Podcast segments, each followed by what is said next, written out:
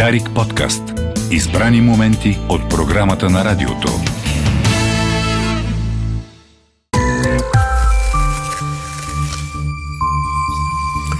Росица Станишева в стълбището на Дарик. Много се радвам, че сте тук. Здравейте. Благодаря за поканата. Здравейте. Как в една държава, да прехвърлим от предишния разговор с Теодора Димова към вас, може да се възпитава добрия вкус и кой е отговорен това да се случва в една цивилизована европейска държава? Веднага сложен въпрос, окей. Да, това е много интересен въпрос, защото мой опит в Холандия показва, че там наистина като че ли някой работи върху добрия вкус постоянно. И да, не се бях замислила, че това може да е толкова организиран процес. Да, навярно точно така работи дълбоко, не само с корените на традицията, която там има, но и с всичко модерно, което се осъществява всеки ден. От градинката пред сградата до малката чинийка за зехтин, която ти сервират в ресторанта. Или моста, който е изпълнен прекрасно. Всичко е, да, те кара да дишнат красотата. Какво ви направи там? И добрия вкус. Първо впечатление и какво последно сега, преди последното ви връщането в България, в Холандия, във връзка с възпитаването на добрия вкус? Да, интересно, защото това наистина сега виждам, това е един дълъг процес, защото аз съм там 30 години и виждам разликата. Първото впечатление беше, че това е държава за малки кукли, макар че те са най-високия народ в Европа или въобще в света. Всичко беше мъничко в моите очи, малки къщи, малки стаи, всичко малко. А сега впечатлението ми е точно обратното, че всичко е някакси широко, с размах, макар че е толкова пренаселена държава и няма място за никой. Да, интересно, че това е процес, навярно, който се е случил докато аз съм там.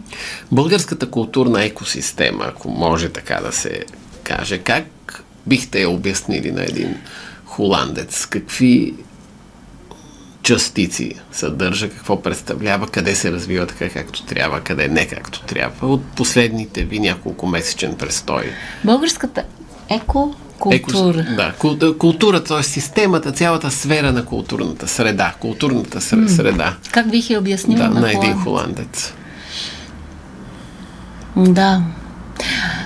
Лошото е, че аз нямам супер добри пълни впечатления от последните няколко месеца, защото бях супер заета и малко живеех като един човек в пещера. С какво се занимавахте? Занимавах се с проекти на трансформацията на къщи от руина до нещо интересно. И интериорни проекти. Интериорни, но свързани и с трансформацията архитектурна на едно пространство, плюс интериор, до картините, които ще дойдат там и цялата атмосфера. И това ми отне повече сили, отколкото очаквах, и повече време, и за това не съм изключително добре запозната с последните най-нови неща. Тази трансформация, какво ви разказа за българска и бит и душевност, така да се каже, в момента? Не мога точно да кажа, че ми проговори много за българския бит и душевност. По-скоро бях свързана с гилдията на строителите, която е една специална, и там имаше много специфики, които ми бяха тежки, между другото, но не знам дали това е променило изцяло погледа ми върху бита на българина. Не мисля. По-скоро аз се опитвах да заобикалям едни неща, които знам, че са много трудни и така подмолни, и се опитвах да ги заобиколя да ги трансформирам в нещо красиво и хубаво. Тоест, извън това, че се занимавате с изкуство, интериорните трансформации са другата ви страст, така ли? Да, абсолютно. Как се зароди тя? Постепенно, може би с няколко проекта, които правих в Холандия, И един след друг те се завъртяха, все по-шеметно въртяща се някаква спирала. И да, миналата година имах един много голям проект в Южна Франция и оттам започна идеята за по-честата реализация на такива проекти. И сега вече, да, доста усилено се занимавам с това, макар че много държа на моето собствено изкуство и се опитвам да ги върша симултанно. В телевизионна среда сигурно е много лесно да се представи една такава архитектурна трансформация, но разкажете ни в радио това, което сте правили тук, доколкото е възможно. Добре. Какво включва от А до Я една такава интериорна и архитектурна трансформация на дадена къща или пространство? Ами аз мога да кажа за последния си проект, който беше един много мъничък апартамент на едно така емблематично софийско място, натоварена малка уличка Славянска и с една фантастична градина. Апартаментчето гледа към скрита тайна софийска градина, невероятно красива, и това беше темата на самия интериор. Ние решихме, че трябва да всичко да е ориентирано към градината и да служи на тази градина, и мисля, че се постигна, защото цветовете навлязоха вътре. Това е естествено много така лесно човек да си го представи, но аз се опитах да подчертая елементите на сградата. Една така сграда от 30-те години с едни фантастични височини и стари дървени прозорци, и не да ги смена с пластмасовия, да ги подчертая в тяхната красота. И да организирам пространството по начин, по който не само в 38 квадрата се чувстваш... То е 38 квадрата. Съвсем маничък. Да, по-скоро е високо, отколкото е широко. И аз отворих всички врати, за да може да функционира по-добре, и се опитах да сложа всичко нужно за една къща на тези 38 квадрата, но не само това, по-скоро да имаш винаги усещането, че се чувстваш в скрито скривалище в града, в центъра на града, макар че си заобиколен от зеленина, и в същото време винаги се чувстваш много добре, макар да не си даваш сметка защо. И мисля, че се получи. Имаше много изненадващи елементи. Всъщност задачата беше още по-сложна, защото един от собствениците от холандски произход, аз се опитах да сглобя нещо българско-холандско. И мисля, че абсолютно се получи. Имаше така комбинация от модерни неща плюс антични. Това пак е някакво клише, всеки го прави, или много хора. Но там да, се получи едно специално място заради цветовете и най-вече може би заради градината, която успях да включа вътре в пространството. Ако от тези 38 квадрата и визията ви за това пространство се прехвърлим към визията за България, каква би следвало да бъде визията на България? Кое друго трябва да... Говоря за културната визия. Кое трябва да се включи към тази визия? Вие тук сте включили една градина. Да. Какви неща не са включени в България, в културната визия на България, биха могли да бъдат включени? Ами аз мисля, че да, на фона на така на обединена Европа би било много ценно, ако България може да се сети за своите оригинални, автентични елементи, които ги има навсякъде все още, и ползва така нови неща в Европа, които се случват, но направи свой продукт от това, а не просто copy and paste на всичко, което се случва в другите държави. На мен лично това ми е най-интересно. И да, ето тази сутрин бях в 7 часа сутринта на Битака, където видях отново някакви носи и хубави български неща, и си просто бях втрещена от красотата и от изпълнението, и как вече това абсолютно изчезна. Аз не искам да кажа, че всеки трябва да носи носия, нали, в никакъв случай, но би могло да се имплементира в нещо модерно, което да бъде истински оригинално и изненадващо. От битак какво си купихте или за какъв тип вдъхновение отивахте? Аз често ходя, защото просто обичам да намирам изненади и да бъда изненадвана във всяко отношение. Какво си купих? Тъкани.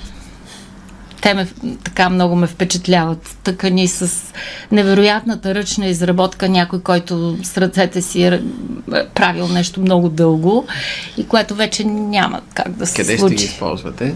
В част от интериорен дизайн? Винаги, може би в модерни интериори, където могат да седат много изненадващо и много, много, много красиво и да стоплят един по-студен интериор точно с това, с това човешко докосване и ръчна изработка. Харесва ми тази идея. В сектор култура, коя е най-спешната реформа, която трябва да се случи в България? Интересен въпрос. Аз мисля, че винаги трябва да се разчита на автентичността. Да останеш автентичен, независимо колко и какво можеш. Ако ти си честен и автентичен и стоиш за това, винаги е убедително. А пък колаборациите и микса, съчетанието с други влияния от други места, те идват от само себе си, но ако си автентичен, е много красиво винаги и стимулиращо. В Холандия какво бихте променили там? Прекалена ли ви е, да речем, политическата коректност? Прекалени ли са ви правилата? Или всичко е така, както трябва да бъде? За съжаление, Холандия търпи промени и в моите очи, които не са много позитивни.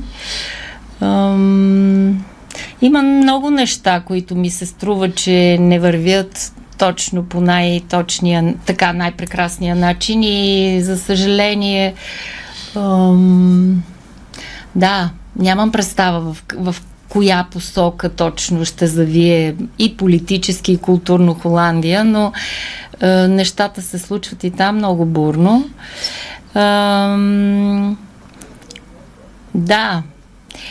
мен винаги много силно впечатление ми е правило безкрайната толерантност към абсолютно всеки новодушъл, не само като индивид, но като поведение, като начин на мислене, като собствена територия. Това значи ли, че умаскаряването в социалните мрежи, което се е превърнало в национален спорт в България, този публичен mm-hmm. и също всеки отсъства в Холандия, че там са по-толерантни и не използват социалните мрежи за такива войни? За съжаление и те малко завиват в тази посока. Нямам представа на какво се дължи точно тази промяна. Аз не искам да кажа, че ние, чужденците, които сме там, сме повлияли прекалено, но може би е факт, защото те бяха много коректни и деликатни хора като цяло, а сега има и там омаскаряване. Все повече и повече има и популизъм, има и манипулация на масите. На мен ми е много тъжно това. Вие бихте ли се карали с някого в социалните мрежи? По сериозен въпрос. Не. Аз имам малко специално отношение към социалните мрежи, т.е. много от тях не ги ползвам, така че трудно бих се карала с някого. Изостава ли България в културно отношение от слушващото се в Европа? За съжаление, винаги съм имала чувството, че малко вървиме с така забавено темпо и нещата се случват като ехо на някои неща, които вече са се случили. Но аз все още залагам надежди, че може да се родат автентични неща и особени с една нова сила. И за този популизъм, за който говорите, има ли лек срещу него? Културните натрупвания в една държава или доброто образование ли са единствения лек срещу ширещия се популизъм? Да. Интересно, бих искала да се надявам, че е така, но не съм сигурна. Имам чувството, че има някакви по-общи глобални процеси, които командват това и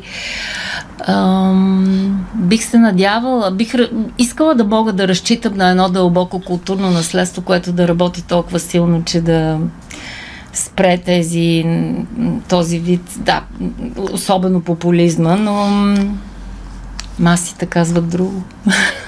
Холандското съвременно изкуство, да, как достига до света и българското какво не прави, за да достигне също до света? Ами, да. С пари ли е свързано всичко? До някъде, да. Естествено, парите са механизъм, който помага да се популяризира нещо или да му се даде път по-скоро. Но тук в България мисля, че за съжаление, може би нещата се ограничават от факта, че всичко е много кондензирано в малка група хора, които решават как да бъде показано то и тогава естествено опасността да избираш едни и същи може би е голяма, защото или защото са ти приятели, или може би защото имаш такъв вкус, който харесва само това.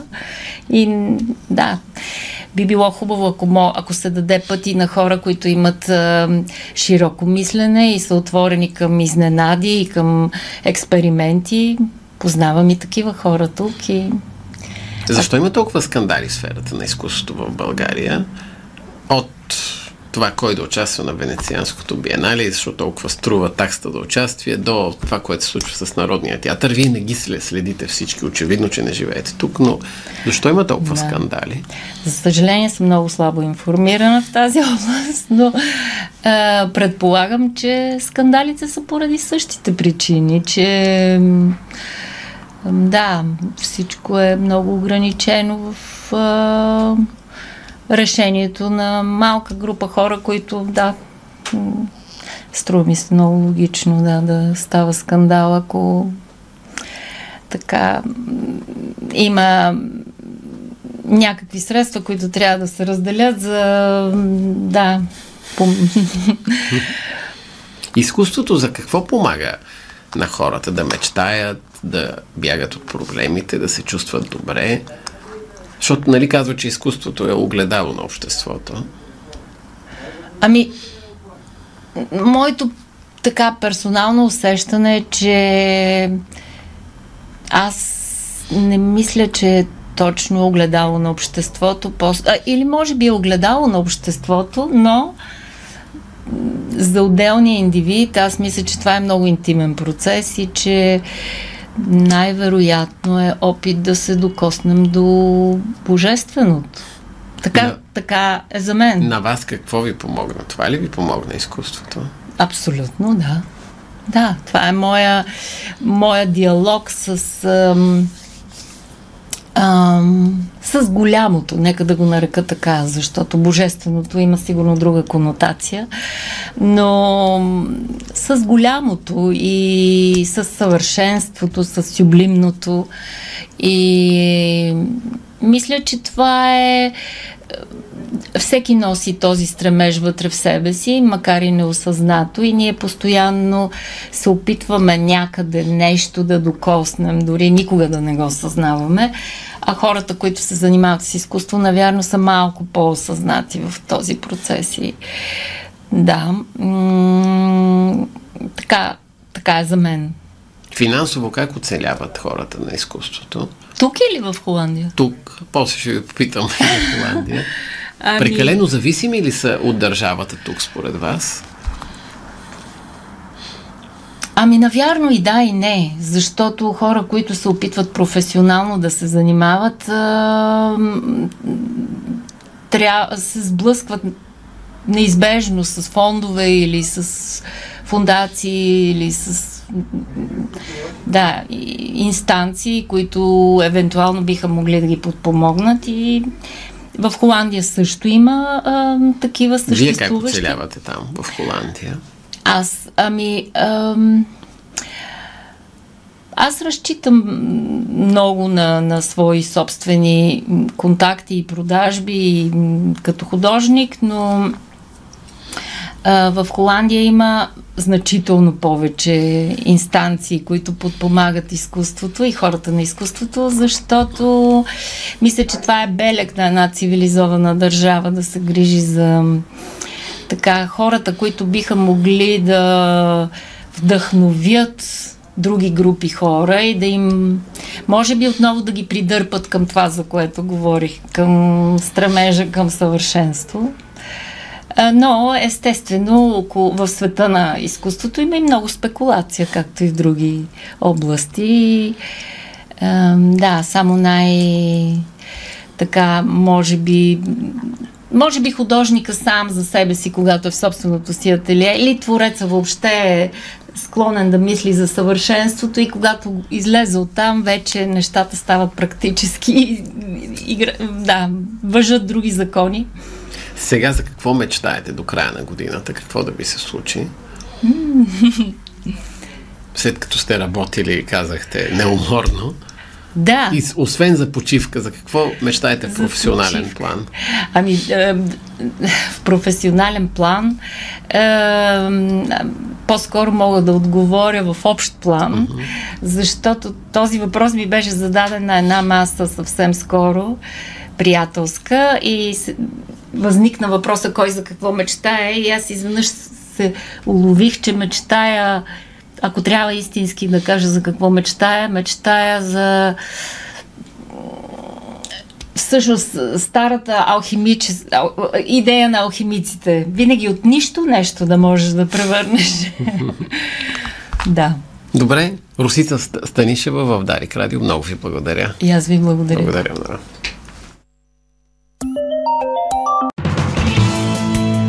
Дарик подкаст. Избрани моменти от програмата на радиото.